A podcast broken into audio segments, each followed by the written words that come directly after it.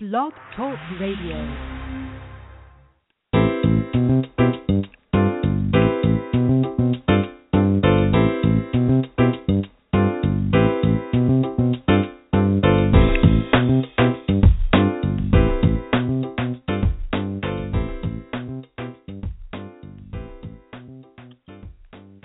Oh, welcome to the Perkins platform. This is a monthly solutions oriented talk radio show. And each month we dedicate 30 minutes to explore contemporary issues and solutions in education leadership. And this is your host, Brian Perkins. Uh, this month, our guest is Dr. Seth Gershenson, um, who is an assistant professor at the American University School of Public Affairs and uh, a research fellow at the Institute for the Study of Labor. Uh, so, welcome, Seth. Thank you. Thanks for having me. I'm excited to be here.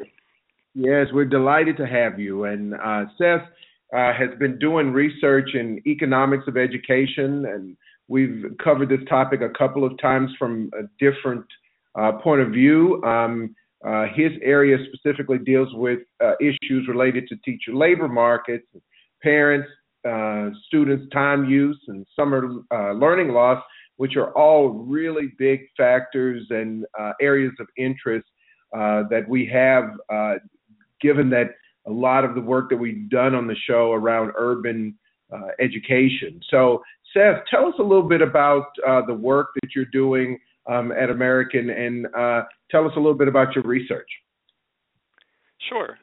so I I recently got interested in how uh, students' expectations for their own outcomes uh, might affect their uh, ultimate educational and, and, labor market success, uh, and then sort of underlying that is what what forms their own expectations and one source uh, could be teachers' expectations. Uh, so there's a little bit of a of an established literature, uh, especially in psychology, thinking about how teachers' expectations and teachers' unconscious bias uh, could theoretically uh, affect students' beliefs and their behaviors and ultimately their outcomes.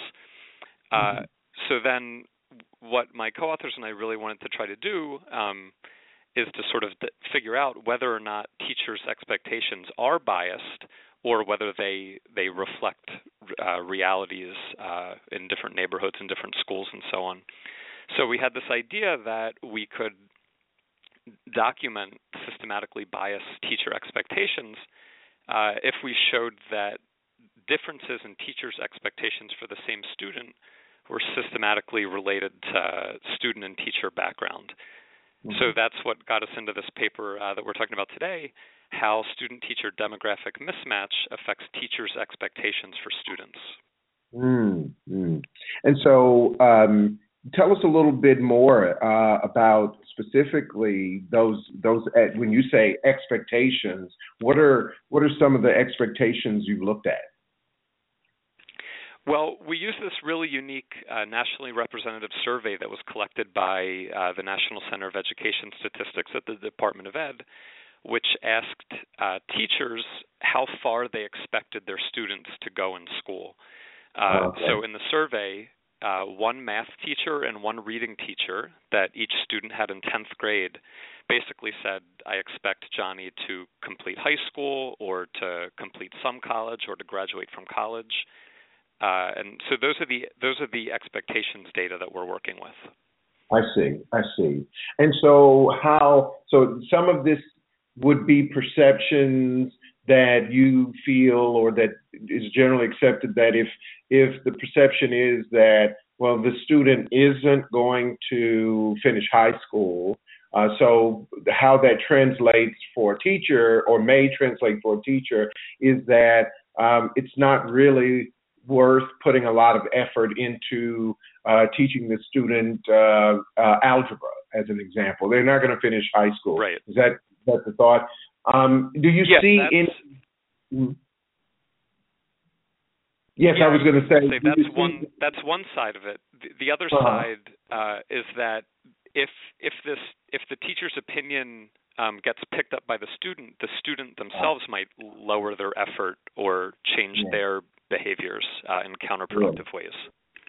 Sure. I've done a lot of research in school climate and seen a lot of what you're talking about uh, mm-hmm. when we've asked students um, questions and been involved in in um, actually expert testimony for for desegregation cases where we've uh, surveyed students and in places where students answered um, negatively to the question um, whether or not they thought they would live to see the age of 25, uh, that there was a really strong correlation to high um, dropout rates in these areas where students are, are do adopt a uh, a mindset of why bother.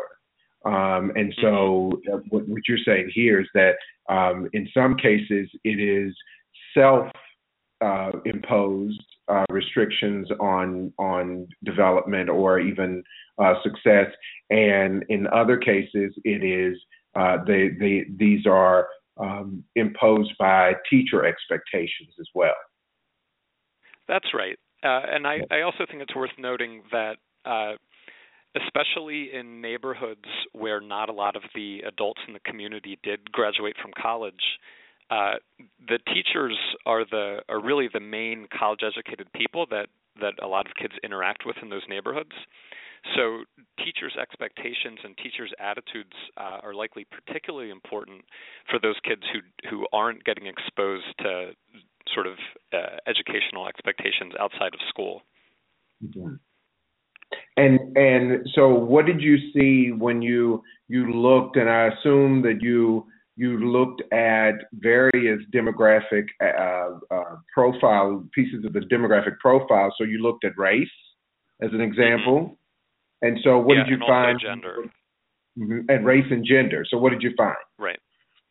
Uh, well, what we found uh, overall for all students uh, is that being assigned to an other race teacher, a teacher who's from a different race or ethnicity, uh, has a, a fairly small negative effect on the teacher's expectations.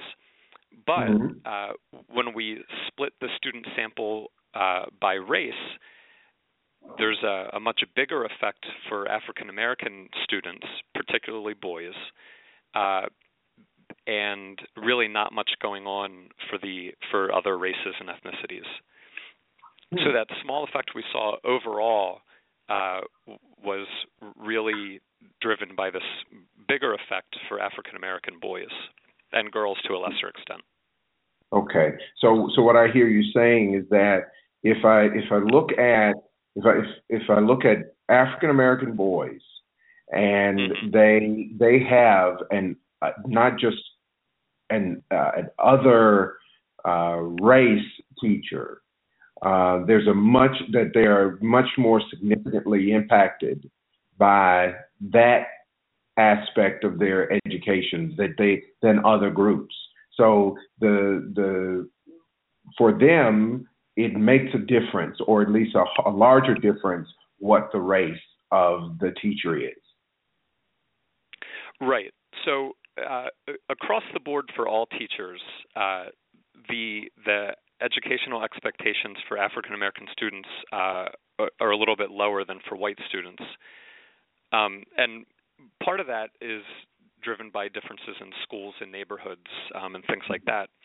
Uh, but what we wanted to do is try to cut through all of those confounding factors and focus on cases where students were being evaluated by two teachers, one who shared the same race and one who did not. So that way, when we look at how two different teachers evaluate the same student at the same time, we can cut through all of those confounding factors uh, okay. and really just focus on how are these two teachers differently evaluating the same student. Mm-hmm. Right? Because intuitively, we think if two teachers are evaluating the same student at the same time, they should come to a, a pretty similar, you know, evaluation most of the time. And sure. to the extent that they disagree, it's probably just uh, maybe random differences in in the teacher evaluations or, or whatever. Uh, but what was so striking in our paper is that we find that those differences aren't random; they're actually fairly big, they're statistically significant, and they're systematic. Mm. They're systematic in the sense that when a when an African American student is evaluated by an African American teacher and a white teacher, uh, the white teacher has much lower expectations than the black teacher. Again, even when they're evaluating the same student. Wow, that's significant. And right, uh, and that's and we interpret that as um, somebody's wrong. One of the teachers is wrong. It could be that the black teacher is too optimistic, or it could be that the white teacher is too pessimistic, or it could be a combination of both. Uh, but there's this there's this systematic difference uh, whereby black students in general, and especially uh, black male students, uh, are are having much lower expectations from white teachers. Mm. And and and so is it just on the the matter of expectations and and so that uh, you know I hear what you're saying about uh, that they they're scoring them differently. Um, any any idea about and, and, if you did any of this in terms of uh, from a qualitative standpoint, um, or any guesses you might have about where where do you think this uh, this stems from? Is this about, I mean, I know you, you posed the question that maybe it's about having too high expectations or in some cases too low, but in either case, what do you think this is where this starts? Is it, is it about uh, the preconceived notions of what African American males uh, can do, or is this is this something else we haven't looked at? Uh, it's probably a bunch of stuff, but one of I think one of the most important uh, pieces here is uh, unconscious bias. I want to stress the word unconscious because I, uh, this isn't to denigrate teachers at all. Um, and a, a, lot of times teachers don't necessarily even know that they're doing this, right? That's what there's a mm-hmm. a big literature in, in neuropsychology and and neuroeconomics, uh, neuroscience about that's sort of how our our human brains are wired, right? Our mm. uh, we're operating in a complex environment, and and our brains have evolved to sort of um, try to observe patterns and and make quick decisions. And this is just how we we uh, codify complex information sometimes. Um, that's not to say that this can't be addressed via different interventions and, and so on, but I, I do think unconscious bias is probably uh, is probably part of it. Mm, I see. So, to our listeners, if you've just joined us, uh, you've reached the Perkins platform, uh, having a uh, conversation with Dr. Seth Gershenson, uh, who's an assistant professor in public policy at American University.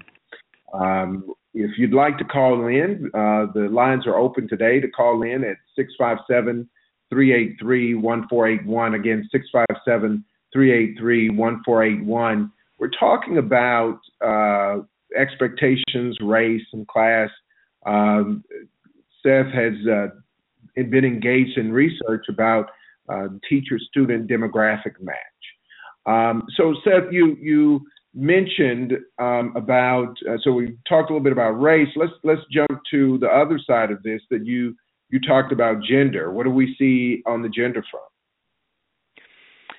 Um, generally, the so there's there's two different aspects to the gender. There's the the teacher gender and the student gender. Uh, of course, the the majority of teachers are female, uh, but there are uh, non-trivial number of male teachers uh, in our survey, and we find some pretty interesting uh, sort of subtleties, you could say. Uh, one of the most interesting to us was that uh, I already mentioned that the this expectation gap is a little bit bigger for black boys. Uh, again, these are 10th graders. Um, so for the 10th grade students, black female teachers are actually a little bit more optimistic than all the other categories of teachers. They're more optimistic than black male teachers uh, and white female teachers and white male teachers, uh, especially at on the margin of whether or not kids will graduate from high school. So when the teachers are asked, "Do you expect Johnny to graduate from high school?" Uh, this this difference is there always, but uh, black female teachers are much more optimistic about uh, black males' ability to complete high school. Mm-hmm. mm-hmm. Um, so on that margin, there's this um, gender difference by teacher. Uh, that's not there at, at higher levels of educational attainment. For instance, when they ask about do you expect the student to graduate from college, uh, that difference goes away. Um, so that's the the teacher gender side. On the student gender side, it's just sort of across the board. Uh, this this uh, mismatch effect is just a little bit more pronounced for boys than for girls. Sure, sure. So let, let me back up and, and go back just for a moment because I want to know this answer on both fronts. Um, so we know that there's a significant amount of the teacher population in the United States, um, white and female. I mean, although there've mm-hmm. been uh, a lot of uh, programs that you know that regardless of the area, particularly in urban areas, there's been a push where they have these grow your own teachers and also leader programs. Um, mm-hmm. The question I have for you first, as it relates to race, is that given that I mean we're talking about an overwhelming number of of teachers are white and female, is that um, what is from a from a public policy standpoint though? Um, what do you suggest? Um, are these are the is the effect that you are are seeing uh, I know you say they are statistically significant.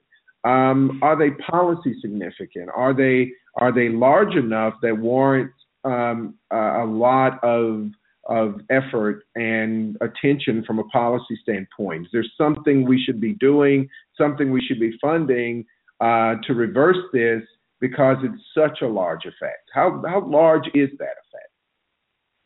Uh, so the effect is about is about thirty percent so uh, having a having an other race for for a black student, uh, other race or which is essentially uh, white teachers uh, have about 30% lower expectations. Uh, so yes, I would I think that that's that's a, a practically significant number, sure, and sure. I and I totally uh, would agree with you that sort of um, increasing the diversity of the of the teaching labor force uh, is definitely something that would seem to make sense. Mm-hmm. Mm-hmm. And and just through as you, so I know that you know you you've had this so the real kind of the numbers aspect of it tell us this. Um, you any speculation you you wish to add uh, around so what are the chances? Uh, is this on anyone's radar screen? And you know, we we hear and see a lot about various initiatives. Is this anywhere on anyone's radar screen about the diversity question and its real impact on groups? Well, I I think it's on folks' radars. Um, I think the sort of the practical problem uh, is just a sort of a, a numbers in the pipeline problem of even if a lot of schools and districts would like to hire more African American teachers, uh, it's not clear that that the supply is there. Mm-hmm. Mm-hmm. Sure. Um, but I do know. I mean, there's programs in various cities that that do things like, uh, you know, give hiring preference and, and housing benefits and things like that to teachers who are from the neighborhood or, or grew up in the city. Um, and I think things like that are happening uh, and can and can be helpful. Uh, and then there's also uh, the retention side of keeping teachers in the profession. Uh, we know there's a a lot of good research on the the high teacher turnover, especially in uh, under-resourced schools or disadvantaged schools. Um, mm-hmm. so I think people are starting to think about what can be done to not only attract new and more teachers, but also just to make sure that we keep the ones that we have. Mm-hmm. mm-hmm. And so, likewise, as it relates to gender, um, uh, let's talk a little bit about the effect there. What, what are you seeing uh, for the gender piece? Uh, well, like I said, the uh, female African American teachers are, are a little bit more optimistic, um, mm-hmm. but uh, it, I think that the that the the racial mismatch effects trump the gender mismatch effects. Uh, I see. I see. Pretty clearly. Well, the, the reason I asked the question, you you may recall, uh, not so long ago, there there was a really large push. Uh, at least I would think it, it entered the conversation quite strongly when um, there was discussion about um, girls and, and and it's still in the discussion about girls and math and girls and science and there's a there are um, education initiatives around uh, getting more uh, females into some of the the hard research sciences, but also getting them in. Uh, there's the push for medicine and engineering, um, and yes, uh, I, I, I, as it relates um, um, to race, it doesn't quite. It had at least uh, just somewhat subjectively um, does not um, reach the same level of of conversation around uh, minority groups in in the various um, in the various uh, disciplines. So, uh, would you agree, or do you think that um, I mean, I, I, hear what you're saying that the race effects are, are larger. Um, I guess getting into solutions mode, what is it that you see happening or not happening enough um, on both of those? Uh, well, yeah, I'm, I'm, I do not have a good answer for why the uh, sort of the the the focus on the gender gap in STEM is, seems to be a little bit bigger than the than the race gaps in STEM uh, course taking.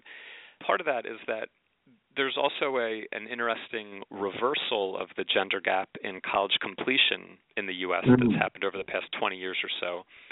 Uh, so today, females uh, have not only caught up but passed males in college college going rates and college completion rates. Um, mm-hmm. So when you talk about the the STEM courses taking uh, excuse me, STEM course taking in college, uh, it, it's perhaps even more pronounced um, when you look at who's majoring in what, because there there are so many uh, females uh, attending and completing college now. Uh, but I think people are interested in this at the high school level uh, too. There's there seems to be some movement towards um, different affirmation studies and and different interventions that try to reduce these stereotype threats uh, that might cause certain uh, genders and and races to uh, be squeezed out of different majors and courses. Uh, there's also a lot of good work recently that shows that actually sometimes female teachers in the hard sciences are actually have an unconscious bias against female students uh, also, which is pretty uh, interesting. So there's mm-hmm. studies that show that when teachers are grading students' exams uh, blinded, so they don't know whose exam it is, they don't know the the gender of the student. Mm-hmm. They grade it one way, but then when they grade it, uh, knowing the name of the student and knowing their gender, they grade female students a little bit more harshly uh, in some of the harder sciences. So I think this is a, a really important problem that people are just starting to to grapple with. Hmm. I see. I see. Wow, um, that that's pretty uh, that's pretty interesting, um, and I I am surprised, frankly. Um, it you know we hear a lot about um, the success rates um, for particularly in college among um, uh, females who pursue um, hard science degrees um, and and so but not exactly being sure but this this gives some insight into what could be happening or what is in fact happening um, uh, when when they're being graded at least um, uh, in in the study you did being graded more harshly um, uh, fascinating stuff. I know you have another um, manuscript that's just been accepted uh, in Education, Finance, and Policy about teacher quality, student attendance, and student achievement. Anything you can tell us as a kind of sneak preview about uh, student attendance? Um, that one is is one that uh, through a lot of my colleagues who have dealt with attendance issues, uh, they talk about uh, the connection between culture and and um, attendance and in some cases, the culture is directly attributed to how the students are experiencing a particular classroom or even at the school. Um, and in this case, I know at, at least it sounds like there's you're looking at teacher quality, but did you look at all at uh, race and gender and student attendance in any of your work? Uh, actually, yes. The uh, I was hoping this uh, this would come up. So there's uh, an extension an extension of the of the paper you just mentioned about teachers' effects on absences that also brings some of this racial uh, mismatch stuff into play. Uh, is a new paper that we just just released, which isn't I don't think it's up online yet. Um, but we basically estimate the effect of student-teacher racial match on student attendance and student suspensions and we find uh, sort of so the paper you mentioned is a is a first pass at estimating uh, teacher effects on student attendance, and the the quick summary there is that we do find pretty credible evidence that teachers have a significant effect on teacher uh, sorry on student attendance. And we don't get into the race in that paper, but we sort of then think about well, what are the mechanisms through which teachers might affect student attendance? Uh, and I think that sort of the the expectations and setting a, a culture where it's expected that you come to class uh, is definitely part of it. And then, sort of the follow up to that is that we show that uh, when you are assigned a same race teacher, you're absent much less you're also uh, significantly less likely to be chronically absent. And perhaps most importantly, uh, and also related to some of your, your past guests on the show in the past couple weeks, we find that there's a significant effect of having a same race teacher on the probability that you're ever suspended during the school year. And I think all of this sort of loops back to this idea that, that teachers really do uh, affect students in multitude of ways, over and above uh, test scores, uh, they affect student behavior, they affect affect student um, attitudes, and so on. Sure, sure. We have uh, we're, we're, almost out of time, but we have a caller um, who is from uh, the Denver area, uh, 303 area code. Um, caller, are you there? Yeah. Good afternoon. Thanks for the chance to ask a question. Yeah. Okay, go ahead. Okay, so earlier you had mentioned uh, you talked about the unconscious gender bias that was found uh, specifically with teachers in I think it was sciences and grading. So making an assumption that you know a lot of teachers don't go into teaching to engage in bias and hence you know it's an unconscious bias. What what's a mm-hmm. good starting point for principals or superintendents or teachers themselves to start um, addressing that? Uh, well, the there is in social psychology. Uh, there's a, a, growing literature on different buffering interventions that try to. They go into the classroom, and some of them have students uh, sort of read through a statement affirming their ability.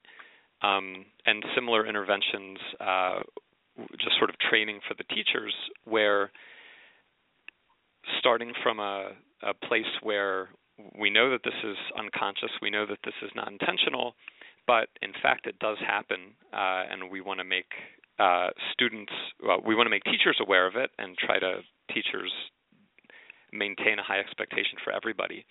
Um, and on the student side, these interventions uh, essentially try to buffer or overcome those uh, slights that they might receive. Thank you. So, and we can probably post a. I can give Dr. Perkins a link to some of the stuff. Maybe he can put on the website after the show. Sure, be happy to. Thank Thanks so much, caller. Well, Seth, this has really been informative, and we're we're really glad that you took the time to uh, come out and be on the show um, this uh, this afternoon. Um, to our listeners, uh, you heard uh, Dr. Seth Gershenson, um, again, assistant professor of public policy at American University School of Public Affairs. Um, just uh, want to bring your attention to uh, next month. We're going to have uh, Dr. Kati Haycock uh, from the Education Trust um, on January 13th. Uh, so she's going to talk to us about what the status of edu- the education environment is. And so until next month, again, we want to thank you, Seth, for joining us. Um, until next month, go well, stay well. Yeah, thanks for having me. Mm-hmm.